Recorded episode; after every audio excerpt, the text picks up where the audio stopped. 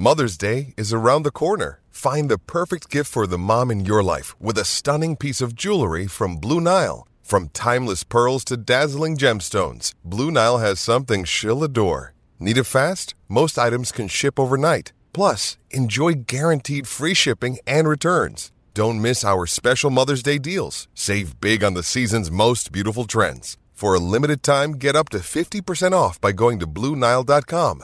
That's BlueNile.com. When you need mealtime inspiration, it's worth shopping Kroger, where you'll find over 30,000 mouthwatering choices that excite your inner foodie. And no matter what tasty choice you make, you'll enjoy our everyday low prices, plus extra ways to save, like digital coupons worth over $600 each week. You can also save up to $1 off per gallon at the pump with fuel points. More savings and more inspiring flavors make shopping Kroger worth it every time. Kroger, fresh for everyone. Fuel restrictions apply.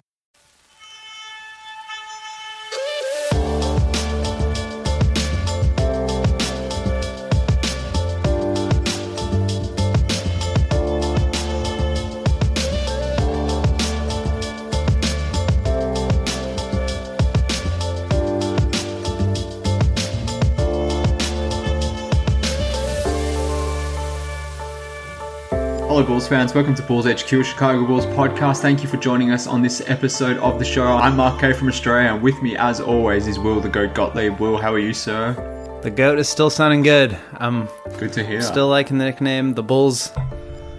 They won a game against the Magic finally. Um, so yeah, high, high spirits today.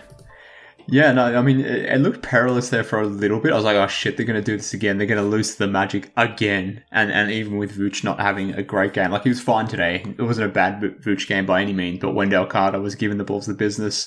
So was uh, Franz Wagner. Uh, you know, he's drawing Luka Doncic compa- uh, comparisons from uh, Stacey King for some obscene reason. But yeah, it, it kind of felt like the Bulls were going to drop this game again. I think it was tied at 113 apiece at the fourth, or maybe it was 115, something like that. And then for whatever reason, the Bulls decided to play some defense, put the clamps on the Magic, and then ended up rolling out with an 11 point win, if I'm not mistaken. So probably a little bit too close for comfort. It seems like this team is just going to go all in on just trying to bury teams with offense whilst Caruso and Lonzo are, are out. And I don't necessarily disagree with that being the approach, given that they don't have a lot of defensive players on this roster when you sort of uh, subtract Caruso and Lonzo and obviously Derrick Jones Jr. and Patrick Williams too. So maybe that is the right right approach. But as we're sort of seeing tonight, but even like the last week or so of Bulls basketball, like it, it kind of feels like they're, going to go close down down the wire in a lot of these games, and maybe against even lesser competition, just sort of struggling to get by. They, they put the beat the beat down on the on the Trailblazers, which was nice to nice to see. They got close to losing to to the Raptors and, and the Thunder, but then you know as we saw on, on Friday night, they lost to the Spurs in in a similar fashion where they put up 120 odd points but gave up 130. So it it kind of seems like this is the Bulls we're going to be getting for the next six to eight weeks, something in that vicinity.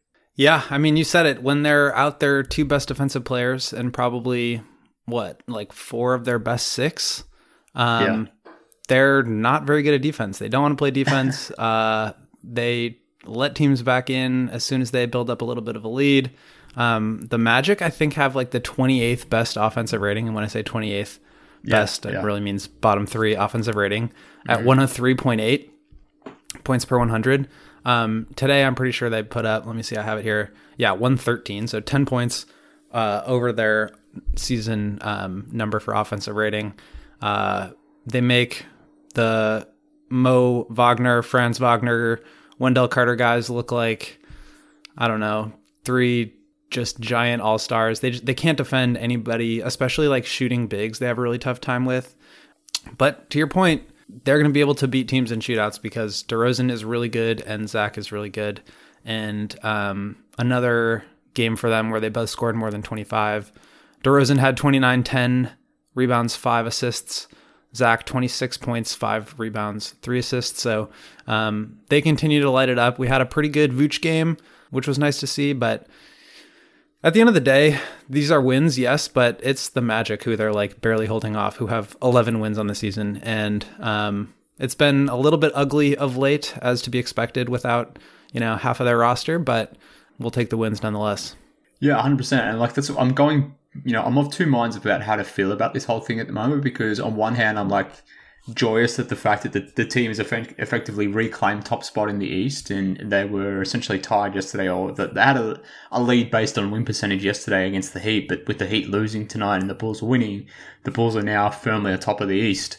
And there's like literally a couple games separating, you know, number the, number one seed and the number six seed in, in, the Eastern Conference. So it's extremely tight up the top at, at the East, and the East has just been super fun to watch this season. But it just shows how close things are right now. And uh, yet, credit to the Bulls, they've they've won three of their last four, and you know I, I thought maybe they might slip here, and, and there's, there's still a chance that they may do so. The, the next two games are on the road against the Raptors and, and the Pacers, not two great teams, but like we sort of said, the, the Bulls are sort of playing down to their competition, and the fact that they don't really have uh, much defensive juice at the moment, like those aren't necessarily winnable games uh, in the way that maybe we are thinking about these games being winnable, uh, you know, two three weeks ago, sort of thing. So, from that standpoint, like I, I, I go back and forward from like being impressed that the team is still number one in the East but also, you know, they're just scraping by against some lesser competition here. So I, I, don't know what to make as to you know, where they truly sit. And I, I don't know whether the Bulls being, you know,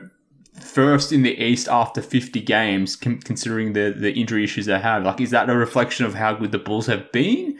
Or is that really more of a, reflection about the teams behind them not necessarily getting their shit together? And I'm really speaking about the Nets and, and, and the Bucks. Like I just assumed after you lost Lonzo, you lost Caruso, that at some point the, the Bucks and Nets would just overtake the Bulls at some point, and the Heat did it momentarily. They they're back down to second in the East.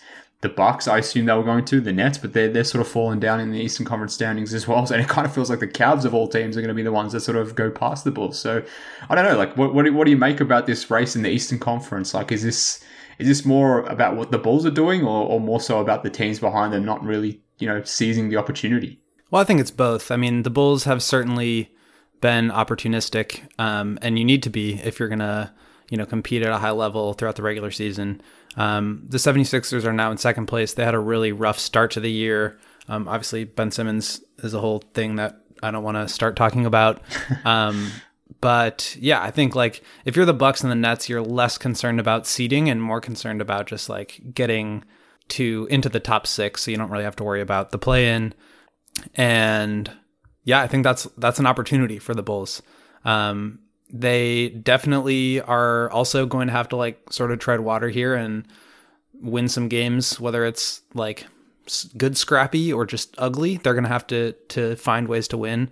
Um, I was just pulling up some numbers as you were talking, just to sort of back up this idea of how bad they are defensively um, without Caruso and Lonzo. So in lineups without Caruso and Lonzo on the floor, they give up 118.9 points per 100 possessions, which is um, in the sixth percentile. Um, and with them both on the floor, they're giving up 105.4 points per 100, which is in the 88th percentile. So they basically go from like, you know, it's a 13 point swing um, from like bottom six percentile to 88th percentile. So, I mean, those guys are also like very much the identity of what, you know, we saw early on in this season as being successful is like getting your hands in passing lanes, getting out in transition. And I think just so much of what made them fun and exciting and good is now gone. And I think it's a good test for them to be able to try to figure out how to win games in in other ways. And guys like um, Vucevic stepping up, um, like just people are going to have to step up in ways, and we're seeing it in some cases. Uh, it doesn't always look pretty, but yeah, we'll we'll find a way to win. Yeah, yeah, for sure. So, and like I said, it, I, I go I go back and forth as to how I feel about it because on, on one hand, after 50 games, the Bulls to be still at top of the East, it's, it is it is pretty damn impressive. But then I'm also just like waiting for them to fall off here with Lonzo and Caruso out for as long as they are for the reasons you just sort of alluded to there. Like they're they're super important dudes. They they help establish the identity, the culture, all of that stuff. And uh, yeah, they're just you know fundamental about what this team is really brought this season. But yeah, I, I don't know. Maybe maybe it'll happen soonish. Like I said, the, the next couple games coming up are certainly winnable, assuming they obviously play as to how I hope they can play. But thereafter. Um, they've got the Sixers on Sunday, the the Suns on Monday. That's that's a pretty rough double, a pretty rough back to back there. And then they've also got uh, the Hornets as well before the trade uh, before the trade deadline sort of rolls around. So that leads me to my next point I mean, I was expecting the team to sort of start falling off here. Maybe that would be in like the third or fourth position right now. But like I said, they're still obviously at top of the East, um, which is very interesting because to me, maybe it was just caught up in the moment. I was a bit maybe doom and gloom. But after the Lonzo injury, the Caruso injury, I just assumed it spelt the worst, that the team would start to free fall, that it would dramatically change their plans at the deadline. But you know, they've obviously maintained the first seed right at the moment, and assuming that continues up until the trade deadline, I don't know, does this sort of again re-change their perspective? Not to say that maybe AK actually changed his perspective, it's probably more so me or and maybe some some people listening in here, but like for me, I didn't think they would maintain that number one seed. Not to say that they will, but if, if that is the case, like does that I don't know, it give you pauses, make you change or reflect on maybe where we were sort of thinking about the trade deadline a week or two ago, where we were sort of pushing back against the idea of going for an all-in mode type of deal. But you know, I don't know if they're able to maintain that number one seed. Do you to sort of do jump back on that bandwagon? I don't know. I I think probably I'm still a little bit cautious to make any major moves, especially when we just have so much time yet before you know Caruso, Lonzo, Derrick Jones are coming back. Six to eight weeks is a long time on the NBA calendar. That's like a quarter of the season almost, and so uh, a lot can change. And I'd be hesitant to make any major moves now when like yes they're beating teams like the magic and the blazers which is great like they they need to do that but um you know they've got four games and five nights here coming up as you mentioned suns and 76ers and um, there's just like there's no gimmies on the schedule, and so um, they still have like three games against the Bucks, I think. Um, Jazz, Suns twice. Like they've they've got a lot of of tough games coming up, and I wouldn't want to basically go all in here without with just that much uncertainty. I think I'm definitely leaning more still towards like a Torrey Craig pickup. I think he does a lot of what you might want out of a Jer- Jerami Grant, but obviously wouldn't cost you as much. So I think that's where I'm kind of leaning still. But there's 10 days to the deadline. A lot can still change. And yeah, I don't know. Are you are you aligned there? Do you do you feel differently? Yeah, I think he caught up in the moment. Like I'm like, oh shit, maybe they could uh, do something funky and maybe revisit those type of deals. But if I'm being objective about it, maybe not necessarily straight after a win, um, that maybe I would feel a little bit differently about it. But I think those games, I'm actually pleased that they are playing the Sixers and the Suns and even the Hornets before the trade deadline. Like three well, at least two very like legitimately good team, and and, and another one that's uh, you know quite good. Like the Hornets are like four or five games over a 500 at this point, so like they're a good team. So it's good to have those three games up against or the Bulls to play those three games, I guess, before the deadline, because that gives you a good assessment as to how good they actually are. Like, yes, they're beating the Magic, they're beating the OKC, they're beating Portland, they lost to the Spurs. Like, they're all below 500 type teams. So if you come away with a three and, and three and four record against those teams, it's like, okay, cool. You're doing what you need to do in order to maintain that number one seed, but are you really a true number one seed when it matters? And obviously, it does matter over the next months because you, you won't be without, uh, or you won't have Lonzo and Caruso. So, yeah, if they get hammered against the Sixers and the Suns, and that that maybe will like reinforce my perspective that we sort of forged on the last show where we were talking about yeah a win now mode probably doesn't make sense because even though they're getting it together now in the sense that they're maintaining that number one seed i mean there's there's still a lot of metrics out there that point to this team probably winning some games that maybe they shouldn't be right now i mean the defense has slipped to 20th on the season over the last 24 uh, sorry the last five games they've been 24th in defensive rating we, we, we touched on it before, but there was a few wins that they had in the last week where they, they could have easily been losses. Like against OKC, we talked about it last week, but they could have easily dropped that game in the fourth quarter given how bad their execution was. Similarly in Toronto, like they should have won that game fairly handedly, but they allowed the Raptors to get back in the game. The the Raptors' length and ball pressure just again the Bulls capitulated in the fourth quarter in terms of controlling the ball. Uh, they got hot against the Blazers, which was nice to see, but the Spurs loss was kind of discouraging as well, given the Spurs haven't been a great team. So, um, and obviously what we saw tonight against Orlando could have easily been a loss as well. So, yeah, in a rational mind, I, th- I think I'm still, I'm still pushing back in the sense of winning now or going for that win now mode. I, I, or move rather. I, I don't think that is the right decision because I'm still fearful of what this team is without Lonzo and Caruso, despite the record looking you know, decent over the last week. I, I think they should still be a little bit coy about it, but obviously time will tell. Maybe if they if they beat the Suns and Sixers and, and the Hornets without Caruso and Lonzo, then I don't know. Maybe you feel good about yourself and you and you pull the trigger. Who knows? I think on the other side of that argument, now just kind of hearing what you have to say and agreeing with most of it, but I think the the main weakness of the team remains that sort of switchy, big four or five, can shoot, can defend multiple positions kind of guy. Um, they're obviously not going to go find one somebody that re, you know replaces or um, overshadows what Caruso or Alonzo does. Um, so yeah, I don't know. I think that's still sort of an area of need and something that they could address. Uh, I think it's more sort of a question of like what you give up for it, and I think that's really the difference there, as opposed to you know two weeks ago when we were talking about really trying to get ahead of all these other teams. So um, I do feel like we're more in sort of a treading water mode now for the next six eight weeks, but that doesn't mean you you can't still add talent. In some ways, I just would be hesitant to to put Pat on the table when honestly, I mean it's people keep saying like maybe he's going to come back, maybe he's going to come back, so maybe he's going to come back. No matter how the last game went, anytime you take the field, you've got a shot at greatness. Give your team the best shot at winning by recruiting more MVPs with Indeed. If you're hiring, you need Indeed because Indeed is the hiring partner where you can attract, interview, and hire all in one place. Start hiring right now with $75 sponsored job credit to upgrade your job post at Indeed.com slash BlueWire. Offer valid through March 31st.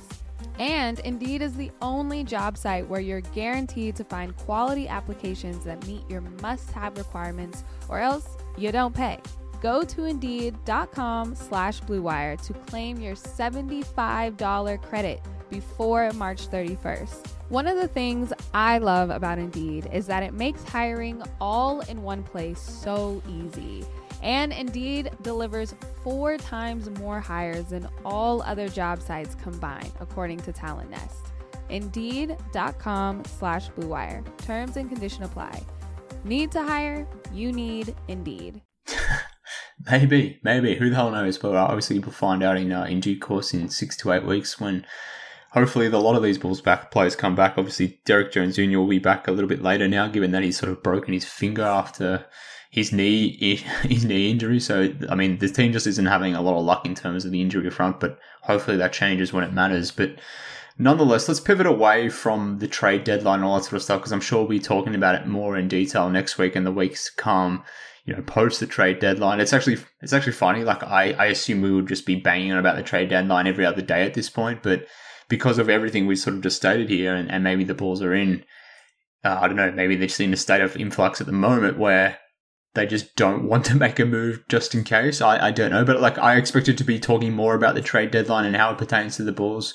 We did a lot of talking about that, you know, a few weeks ago, but less so now, and it, it, it makes entire sense. So maybe we can pivot away from the trade deadline stuff and instead talk about Ayo, who continues as he just continues to be amazing. To be frank, um, at, point guard, filling in for Lonzo, the starting point guard, filling in for Caruso, the backup point guard. You're without your two best point guard options, and here is that second year, or sorry, the first year player that you drafted in your second round.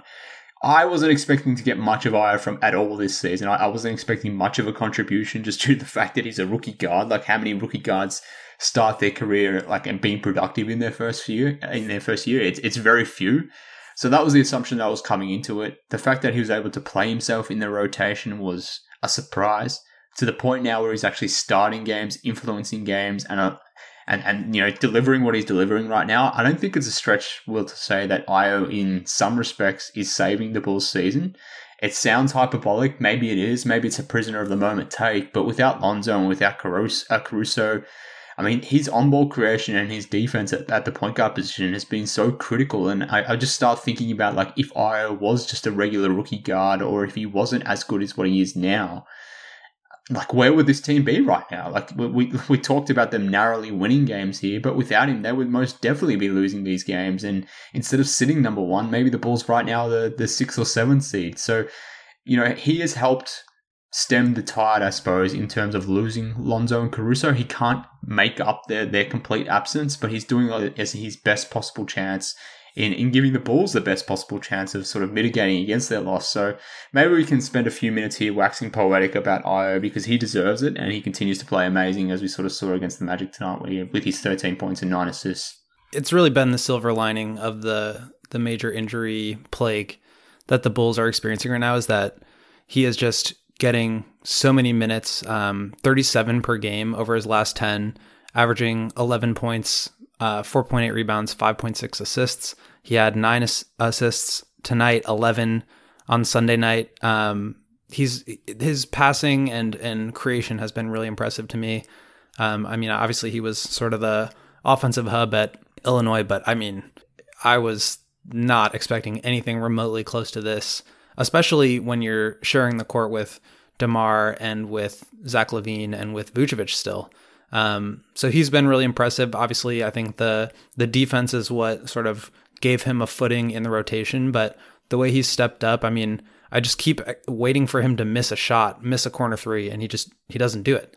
Um, I really love the way that he is just fearless, um, taking shots. He had a really clutch, um, like flyby, take one step in, hit a mid range jumper tonight, and then the next possession uh, hit a corner three, both just massively clutch shots. He's just whatever that it factor is, man. He's got it. Like he just plays so well in big moments, and it really gives the the Bulls like a very deep guard rotation um, of guys who can defend up to three positions. I mean, we've seen him lock up Trae Young. We've seen him guard Luka, Jayson Tatum. Like he, there's nobody that um, they can't really throw him against. He's been awesome. I think he continues to um, add elements to his game that you almost kind of just like pick up on a daily basis. Like, oh my God, I didn't know he could run a little side pick and roll and throw a, a no look pocket pass or, you know, whatever it was. So he, he's been really great.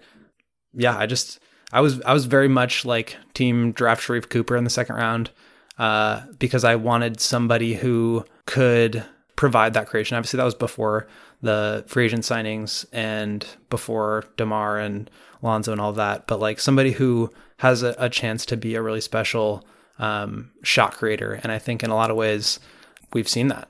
Yeah, for sure. And look, shout out to Ayo as well for making the um the Rising Stars game at the All Star weekend. So that was confirmed today as well. So he, he deserves that. Like he's been one of the best rookies in the uh, the NBA this season. That's that's for damn sure. And you know, post game, you know, he was asked about him going to the All Star festivities and you know going to the Rising Star game and, and, and what that means and what he's going to do. And he, he basically went on record saying he's just going to ask so many questions that he's going to dissect so many brains whilst he's there. And, and I guess why that quote is relevant is not only is it amusing, but like it speaks to what you sort of just touched on there, the fact that this dude is seemingly picking up I don't know, a new skill, maybe not a new skill, but he's learning from his mistakes. He's sort of adding something even if it's very minute, he's adding something to his game virtually every other game. If it's not every other game, then every week or month type thing. There's just been an addition to his game every every game. Like uh, if you think about the like the version of Ayo getting at the start of his career, like in October, November, like and comparing that to the guy that we're seeing now in January, it's it's a very different player. And part of that is maybe just more experience, more confidence now being in that starting unit, and, and maybe it's a little easier to play with the starters because you're not maybe uh, as reliant to create create things in the second unit or whatever it may be. But I don't know, like every, every game, it's seemingly he's doing something different and adding a piece to his game. And, and just to, to read out some numbers over over his last five games.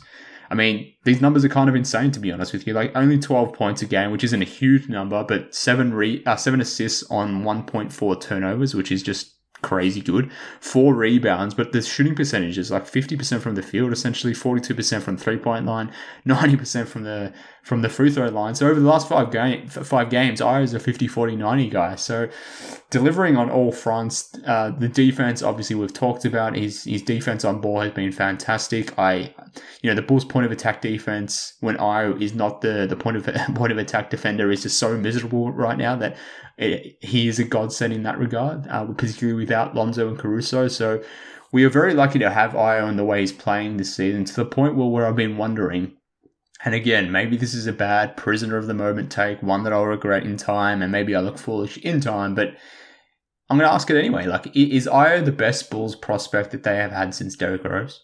I mean, just slanderous to Denzel Valentine, Bobby Portis, Tony um, Snell. Tony Snell. Uh, I mean, I think uh, I, I think Jimmy is probably the best, right? Like, I don't know Well, I- I prospect I wise was if that thinking that. counts, but like he certainly Yeah. turned. He was the best Bulls draft pick that turned out. Yeah, I, I was thinking like when I was initially running this question past my own thoughts, I suppose, and thinking was it, it was it The too Mark much of a hot take? Yeah, I was like, oh, is this too much of a hot take? Is this too much like sports radio nonsense? But like to me, like Jimmy sort of came on in like year three, four, five type thing, where in his initial years, like he's a good role guy. And It's and still sort crazy of- to me to think about like how good Jimmy became Oh, it's, in it's his third or fourth he- year. It's just complete- nuts. completely outlier stuff. Like, but like that's that's the point. Like, he went from a guy that who was a, a really good solid pick as a role guy, like from the thirtieth pick, and maybe that's what all Ayo will be. But then Jimmy sort of just went to like star mode instantly, which is very you know unforeseen the way it happened, as you sort of mentioned there. But I don't know, like that's why I'm not necessarily considering Jimmy because he didn't maybe step in straight away and looked as good as maybe you know some of these other players have looked in in their first year. So if, if you want to argue Jimmy, then that's fine. Obviously, my Jimmy stance, I'm not, I'm not, I don't, I won't argue necessarily too hard against it. But like, if we if we're just ignoring Butler, then to me it is, it probably is Ayo. Like since Rose at least over the last you know 12, 14 years, whatever it may be. Like he's probably been the most effective rookie that the Bulls have had. Like, yeah, sure, Lauri's put up bigger numbers in his rookie years. Maybe some other guys have done so as well. But in terms of like how they're actually impacting winning and what they're actually doing on the floor is translating to wins. Yes, others may have had bigger numbers, but you know, Ayo is bringing it specifically on defense to a level that I just wouldn't expect from a rookie guard. We've talked about his playmaking, his offense is finding form. Um, I, I I don't think it is actually a hot take at all. If, if depending on how you feel about the whole, whole Jimmy thing, and, and maybe some will feel differently in terms of Patrick Williams, I, I would imagine a lot of people would have pushback in that regard. Uh, but I mean, there's a chance that Ayo is the best Bulls prospect that this team has had since Derrick Rose, which you can make of that and run with that in a number of different ways. And my half glass half empty type approach to life maybe has me questioning the last four years of the rebuild. If the, if the guy you take in the second round in 2021 ends up being your best prospect, like I don't know, maybe it's a little deflating, but I don't know. Like to me, I think it's actually there's some validity to that statement. So I, I think I'm going to run with it for now. I'm just kind of sitting here chuckling to myself because I'm I have the Bulls draft history pulled up on Basketball Reference. so I'm just gonna read off some names here because it's funny. Uh, Rose was 2008 number one pick, obviously. Yeah. 2009 was James Johnson and Taj Gibson. Yeah. We love Taj Gibson on this podcast. For sure. Um, I don't know that he is the. I mean, he's just the definition of like high level role player. I don't think of him as necessarily a, a high ceiling guy. The way that it sounds like you're sort of angling. yeah. Um, Taj was also what, like 24 years old when he came into the league. Probably had less of a ceiling. yeah, and then you have um, Jimmy was in 2011. They drafted Norris Cole as well, but he ended up going to Miami. And I believe that was the same year that they drafted Mirotic and stashed Yeah, stashed yeah, him. Yeah. Um, we also stand Mirotic on this podcast, so We deal do. with it. Um, Marquis Teague was 2012. That was that was fun. Uh, the the Marquis Teague experience. Um, 2013 was Tony Snell and Erik Murphy. Erik Murphy. I'm just I'm getting a kick out of some of these these names. It's throwing me back. You're gonna love this one. Um, obviously, the 2014 draft they took Nurkic and Gary Harris and traded him for McDermott, but in the second round, Cameron Bairstow, baby, oh, yeah. what, Your what boy. A, what a find he was. yeah. Um, Bobby Portis in 2015, Denzel and Paul Zipser, Zip Sanity in 2016. uh, ended up drafting in 2017 was the Jimmy trade, so they Yeah. took Lauri in in 2018. I think Wendell's probably the answer here. Uh, 2018 along with Chandler Hutchison. I think he's got still a really high ceiling. He obviously plays super well against the Bulls every time, but um, you know, I, I think he's going to be a very good player. And then in 2019, Coby and Daniel Gafford. Gafford's been really nice for Washington, but I just don't think of him as No, You know. yeah, you, you can replace Gafford pretty easily. Yeah. Uh, look, yeah, look, I'm a big Wendell guy. Obviously, people know that, and I won't. It wouldn't be surprising to me to to of all those names that you listed that he has the best career of all those guys. But at the same time, like I wouldn't be shocked if it's Ayo, and and obviously the name that you didn't mention there because I cut you off was Patrick Williams. But Right. again, like people will say it's going to be Pat, like Pat's Kawhi, obviously, like Pat's the, the second coming. So maybe it is, maybe it is Pat, but I don't know, man. I, I, I just think what I've seen from Ayo in terms of a rookie season, and, and maybe um, you know, development isn't linear. Linear, like Ayo's twenty two. Maybe this is, it's not his peak, but maybe he's, I don't know, maybe he's closer to his his peak than maybe some others are. And like Patrick Williams, people point to the fact that Patrick Williams is, um, you know, obviously younger than I, has more time, has more time to develop, has a higher ceiling, all those, all, all those sorts of things. But I don't know. I think there is a chance that Ayo ends up being the Bulls' best, Bulls' best draft pick since Derrick Rose, and you can apply that context in any which way you want. Um, and me, my prisoner of the moment take, I'm going to run with it right now because um, it's Ayo mania at the moment, and uh, and I'm buying in. Well, I- think it speaks to a, a different um, sort of something new and exciting about this regime is that one, they're unafraid to take swings on really raw but high upside, important position prospects like Patrick Williams. And two, that they can find guys in the second round who can be contributors right away. And I think obviously they're out a second round pick until basically the sun expands and destroys the solar system. But uh, to be able to like hit on on draft picks in the late first round, which hopefully is where they'll be drafting, you know, the next couple of years, if they can continue to to add talent like that, we're going to be in a good spot. Um, so yes, Ayo has been fantastic. He's definitely carved out a role for himself, even when the team is whole. And I'm really curious to see sort of how the lineups and defensive versatility can can shake out with all three of those defensive guards. But um, yeah, I just think the Bulls are in a good spot with their the future of their drafting prospects hitting on a guy like that. Certainly hope so. I mean, we would rather have more Ayos than maybe Marko Simonovic's. I was gonna, I was gonna try to avoid bringing Marco Simonovic into the conversation, but he had a good, uh, you know, I followed the Windy City Bulls account. He had a decent stat line the other night. There's, he can't really Yeah, do 22 anything in the points, NBA. nine, but nine rebounds, something like that. Like that's that's pretty good. But I mean, most it's of it's bad, but there are moments. it's just amusing to me because like people talk about like you know AK's draft record and all this sort of stuff, and the fact that they point to Ayo, and like how they nailed that second round pick and how good they are at their second round picks, and it's like. Well, they've had two, and they've absolutely crushed it with one, and you know maybe crushed it in a bad way with the other one. But uh, we shall see. Obviously, time will tell. Maybe, uh, maybe I don't know. Maybe Marcus is a slow burner, and he'll come on eventually. Who the hell knows? But I don't know. I'm leaning in on this Ayo stuff because he's uh, he's performing at a level that's, like I said, maybe it's hyperbolic, but I, I do think in some regards he's helping save this season or at least keep it afloat in a sense. So, um, yeah, Ayo deserves the love that he's getting, and it, it is good to see the recognition in terms of the rising star game. But, you know, pivoting away from Ayo, let's go to his backcourt mate at the moment, who is Zach LaVine. I mean, what have you made since Zach has been back? It's it's essentially five games at this point. Like the box score numbers, like they read nice 24 points, five rebounds, five assists. But from a shooting standpoint, not so great 43% from the field, 28% from the three point line. He's made some questionable decisions, you know, as a ball handler in, in clutch sort of situations, particularly in games that, in games where, or moments where DeRozan isn't in the game, as we saw against OKC, where him and Coby just couldn't handle the pressure of the defense. He's, I think, I think his actual defense has been, you know, quite problematic over the last few games as well.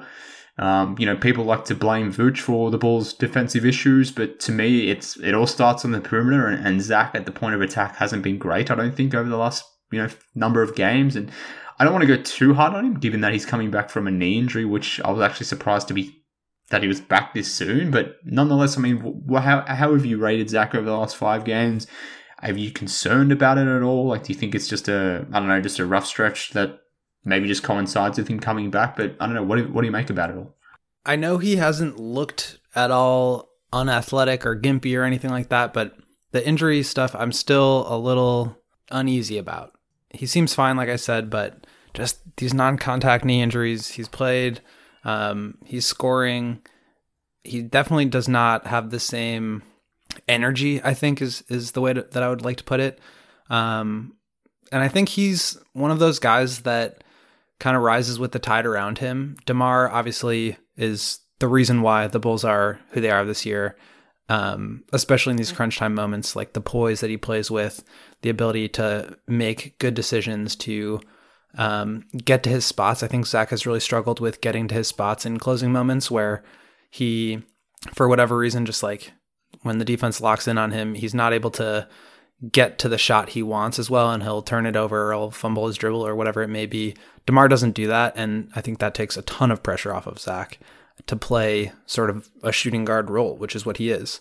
I don't think he needs to be a Luka Doncic heliocentric player in order to be considered like an all-star or somebody who's really really good at basketball because I just don't think that's his role. So he's going to have nights where he doesn't shoot the ball quite as well. The last 2 years, I mean 50, 40, 85, 86 uh, he, he is we know what he is as a shooter. Um, I'm not too worried about him longer term, other than potentially health, which uh, would be a separate thing altogether. Yeah, f- fair enough. And, and maybe this is just me leaning into the whole takes thing, given I've just brought it. Uh, yeah, you're coming with the takes today. I like it. Yeah, I don't know why. I'm usually the least takesiest guy. Is, is that even a word? But I, I'm, I'm I generally don't bring the uh, you know the stupid heat, I suppose. But I, am I'm I'm a bit disappointed with Zach to be honest with you. Maybe that's just absurd of me because he's coming back from injury, but I just don't think he's been playing well at all.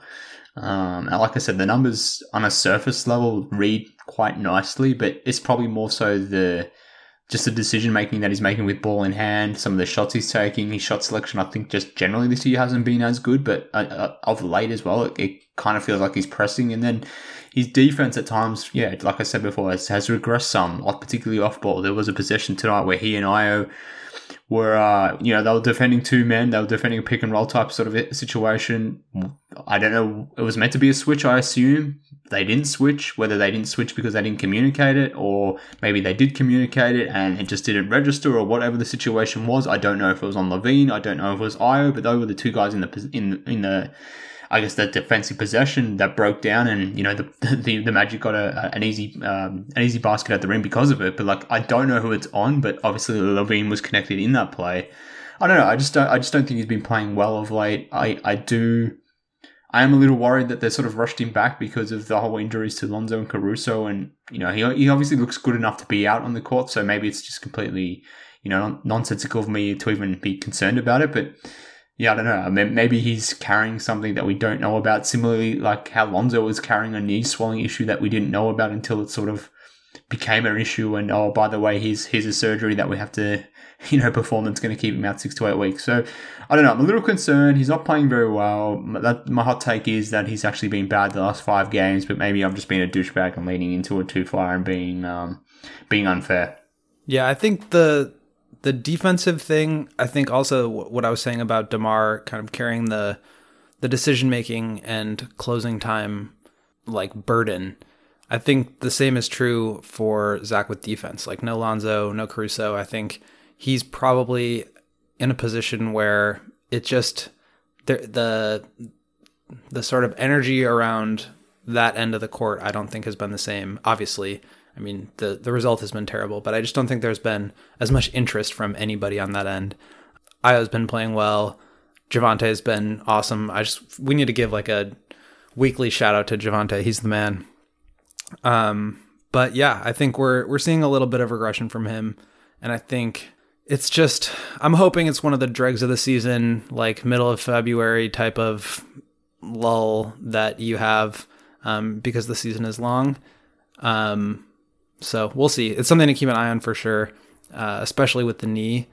Um, I'm really hoping they wouldn't just bring him back because other people are injured. Like uh, he seems way too important to to mess around with. But yeah, I, I would say if if the Bulls' defense as a whole wasn't so concerning, I don't think that Zach would look quite as bad because he's not really. And I think this is why like there was the whole narrative about him being empty calories or whatever. Like he's not like I, I said, he's not the kind of player that like the whole offense and defense revolves around him and they tried to put him in that position and it didn't work very well. That doesn't make him a bad player. It just makes him better at the things that, you know, he's really good at, which are scoring and looking to his shots. And um, just like basically playing off of guys. You can be a star at doing that, and I think that's what he is. So um, hopefully, when people get healthy, he'll look a lot better. Definitely has not been his best stretch of basketball. By no means am I giving him a pass, but I think the Bulls are, as a whole, trying to stay afloat, and I think that's reflected in his play a little bit. Yeah, fair enough. Maybe I'm being uh, a bit, a bit, like I said, a bit of a douchebag about it all and just jumping off the ledge here, maybe too soon. But I was going to go on a rant about the defense and just maybe less so about the defense and more so about Vooch and how people are constantly, well, not everyone, but there, there are certain loudmouths out there that maybe, you know, are constantly blaming the defensive struggles of his team. As we sort of talked about before, over the last five games, they they ranked 24th in defensive rating. And for whatever reason, it seems like Vooch cops most of the ire because of that. Because uh, I don't know, they see people, you know, they see the opposition sort of finishing shots over Vooch, who's you know maybe hasn't contested hard enough, or whatever the situation is, and you know whatever their opinion may be. But I, I, I was going to go on a rant on about it, Will, but I just can't be bothered anymore because I, I am a Vooch apologist. I admit as much. I have been called it as much, um, but I, I just I just I'm losing patience in terms of people blaming the entire defensive struggles on Vooch, and I, I don't understand this concept of why we need to have a scapegoat for a certain member of the team every season. It kind of feels like that's always the case that there has to be a scapegoat. And with DeMar being DeMar and doing what he's doing, and obviously Zach being Zach, and you know we're never going to pull out a mistake Ayo ever makes. And and you know I totally get it why because he's bringing so much value to the team, but. It just it just shits me, I suppose, that one player cops the uh, the brunt of the heat, despite him not necessarily deserving it. And I just said I wasn't going to go on a rant, but it kind of feels like I'm merging into a rant, say. into a into a Vooch tangent here. But um, I don't know. Uh, do you have anything to add there? Even though I've sort of added, have quote unquote not gone on a rant, even though I technically did. I mean, does it frustrate you that Vooch is being scapegoated some here? It does. I think the the issue is not him. It's and I don't even think the scheme is a problem. But I mean the the defense is built around really solid point of attack, get over screens, contain ball handlers, and then um, get back in front of guys. And when the point of attack defense is gone, which it is, of course they're going to struggle. So Vooch, I think, has done a really good job of containing um, dribble penetration. He had a really awesome possession today, which I tweeted out, where he sort of picked up Cole Anthony on a transition play, um, prevented him from getting all the way to the cup, had him do a little Nash dribble probe out to the other side, who dumped it off to Franz Wagner, who drove to the basket, and then Vooch blocked him. Um, I think Vooch is really underappreciated on that end. I think he is underappreciated as a passer, and I think gets a lot of ire because the shots aren't falling, um, which is fair to say. I mean, he he has been missing his shots. Um, but it was the same thing with Wendell last year, and you it drove you crazy as well. Like it's, I, and I don't think there's anything wrong with having a drop cover screen scheme. I think that's like a pretty like standard defensive scheme. Um, he's not gonna be blocking three shots a game like Miles Turner. Um, he's not gonna be switching one through five like Draymond, um, and he's not like the clean up everything behind you like Rudy Gobert but I think he's really solid defensively. I, don't criticize him for anything, um, any struggles that they're having. I think it's really that the defense is a little bit unique in that it's built around guards defending at the point of attack rather than having that defensive big anchor sort of quarterbacking everything. Um, and when, you know, the whole head of the snake is cut off, the rest of it's not going to look very good. Yeah, completely agree. Completely agree. I hope more people adopt that thinking. But um, every time I tell myself that, um, you know, when people start talking about drop coverage and Vooch's defense, I always tell myself, do not engage. Don't uh, listen to this. Don't um, bother, you know, getting in, in, involved in the discourse. Ultimately, I find myself you know, creating threads upon threads on Twitter showing, you know, clips as to why it's not actually Vooch's fault. But um, yeah, maybe that's where the whole apologist thing comes from. But I, it just annoys me because like, and here I go ranting again. But like, we, we saw what a bad defense looks like last season with that, you know, good point of attack defense, like guys like like Lonzo and Caruso and even Ayo are bringing. And now you would think with that example from last season and what we're seeing this season with good point of attack defense And now with those guys out again, like we, we should understand why the defense is bad again. But for whatever reason, it's all on Vooch, for, uh, in some people's eyes at least. But like I said, I'm, I'm, ranting at the moment. I'll stop. Maybe we can end the podcast there, Will, because um, if I keep going, maybe I'll uh, keep you know banging on about Vooch. But you know, quietly, he's been quite good last five games 20 points, 13 rebounds, 4 assists, 60, 33, 85 shooting splits, doing his thing as a third option. So I'm hoping he's found his groove here as that third option, but um, obviously time will tell. Uh, do you have anything more to add, William? Have I missed anything over the last you know couple of days of Bulls basketball? No, I think we're in a sort of quiet time in the NBA calendar, um, pushing ahead to the trade deadline when the news starts to stir again. The rosters may have a little bit of change and draw some excitement, and then it's the playoff push. So I think we're in a little bit of dead time here. Um, I certainly feel a little bit like disconnected from the day to day. Obviously, still been watching, still been following, but it's just been slow. And um, we appreciate you guys for sticking around with us through these times, even though the Bulls are at the top of the Eastern Conference.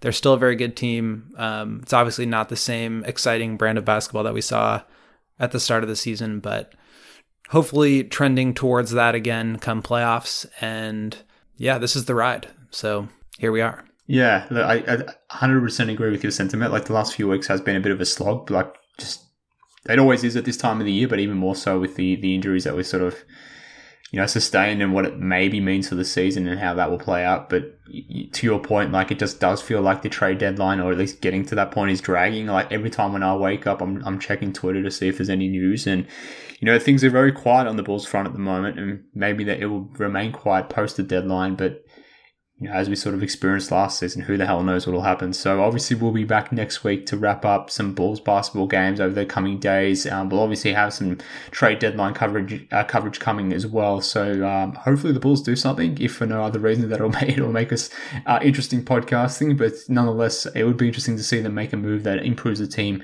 after the deadline and they sort of you know recommit to this number one seed type push. Uh, that, that'll be interesting to see. But as it all breaks, we'll be here on Bulls HQ to talk about about all things balls. You know where to find us at this stage. But nonetheless, if you don't by any chance, you can find Will on Twitter at Won't Gottlieb. You can get me on Twitter too at MK Hoops. The, sh- uh, the podcast is on Twitter too at Bulls HQ Pod.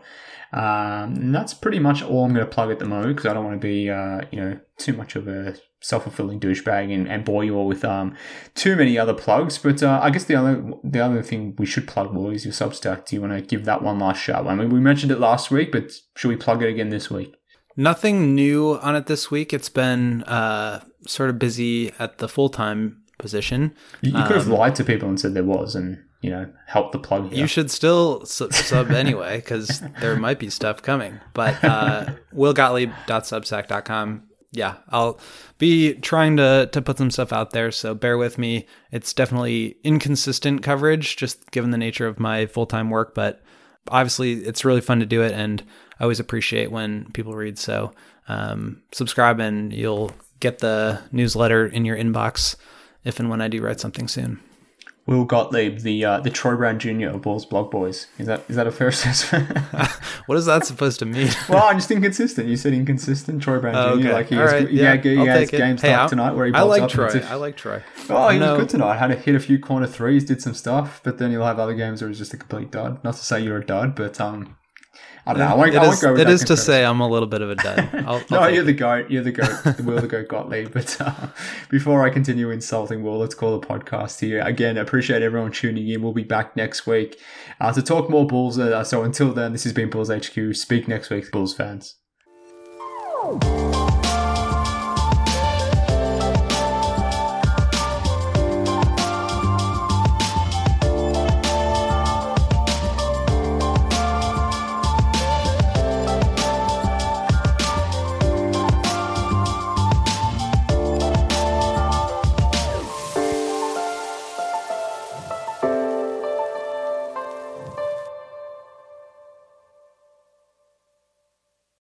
Amira Rose Davis, historian and co host of the sports podcast Burn It All Down.